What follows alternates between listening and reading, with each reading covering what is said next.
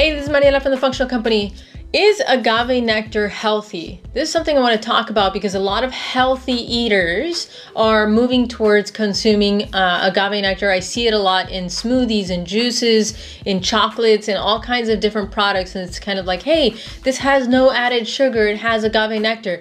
It's also being presented to uh, diabetics as something that's a healthier alternative than sugar. But there's a lot more to the story, and this is what I want to share with you today.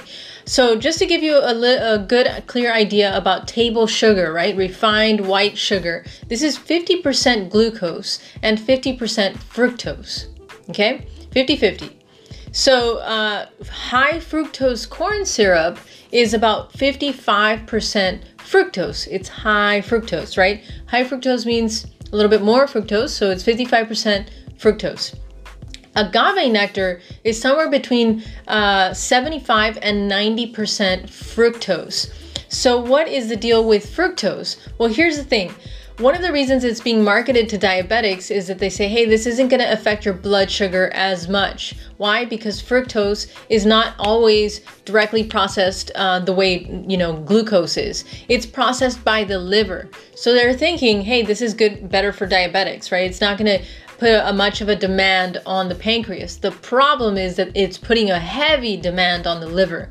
So agave nectar or fructose in general, we overconsume it. What happens is we're asking the liver to process this stuff and it doesn't. So what it does is it turns it into fat. And so it's one of the reasons we're seeing a high incidence of, of non-alcoholic fatty liver disease high consumption of fructose, whether it's from fruits, juices, uh, we have it from agave nectar, high fructose corn syrup, etc. We're bombarding the body. We're thinking that we're just switching this and we're doing something good for the body. I know the intention is good, but we're lacking this information. And so what happens is we're actually uh, still put placing a huge demand on the liver, it turns it into fat, and boom, we have a little bit more of a an incidence, a higher incidence of, of non-alcoholic fatty liver disease. And so that's a huge problem, right? So, so not just because it doesn't affect your blood sugar as much, does it mean that it's not affecting your body negatively? We have to really look at the body as a whole.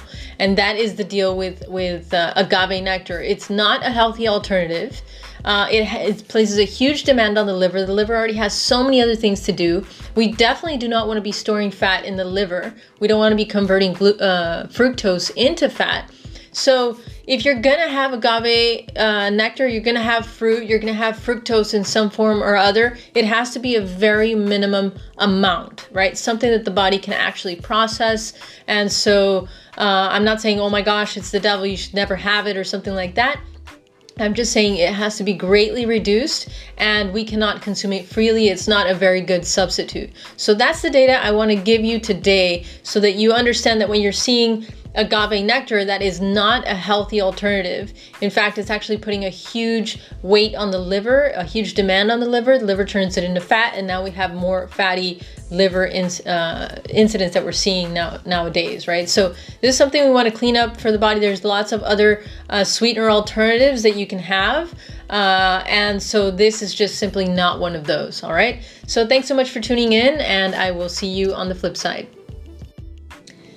Hey, if you're liking the information on this channel, don't forget to subscribe, click the button, and share this with your friends and family. We've got lots more information coming.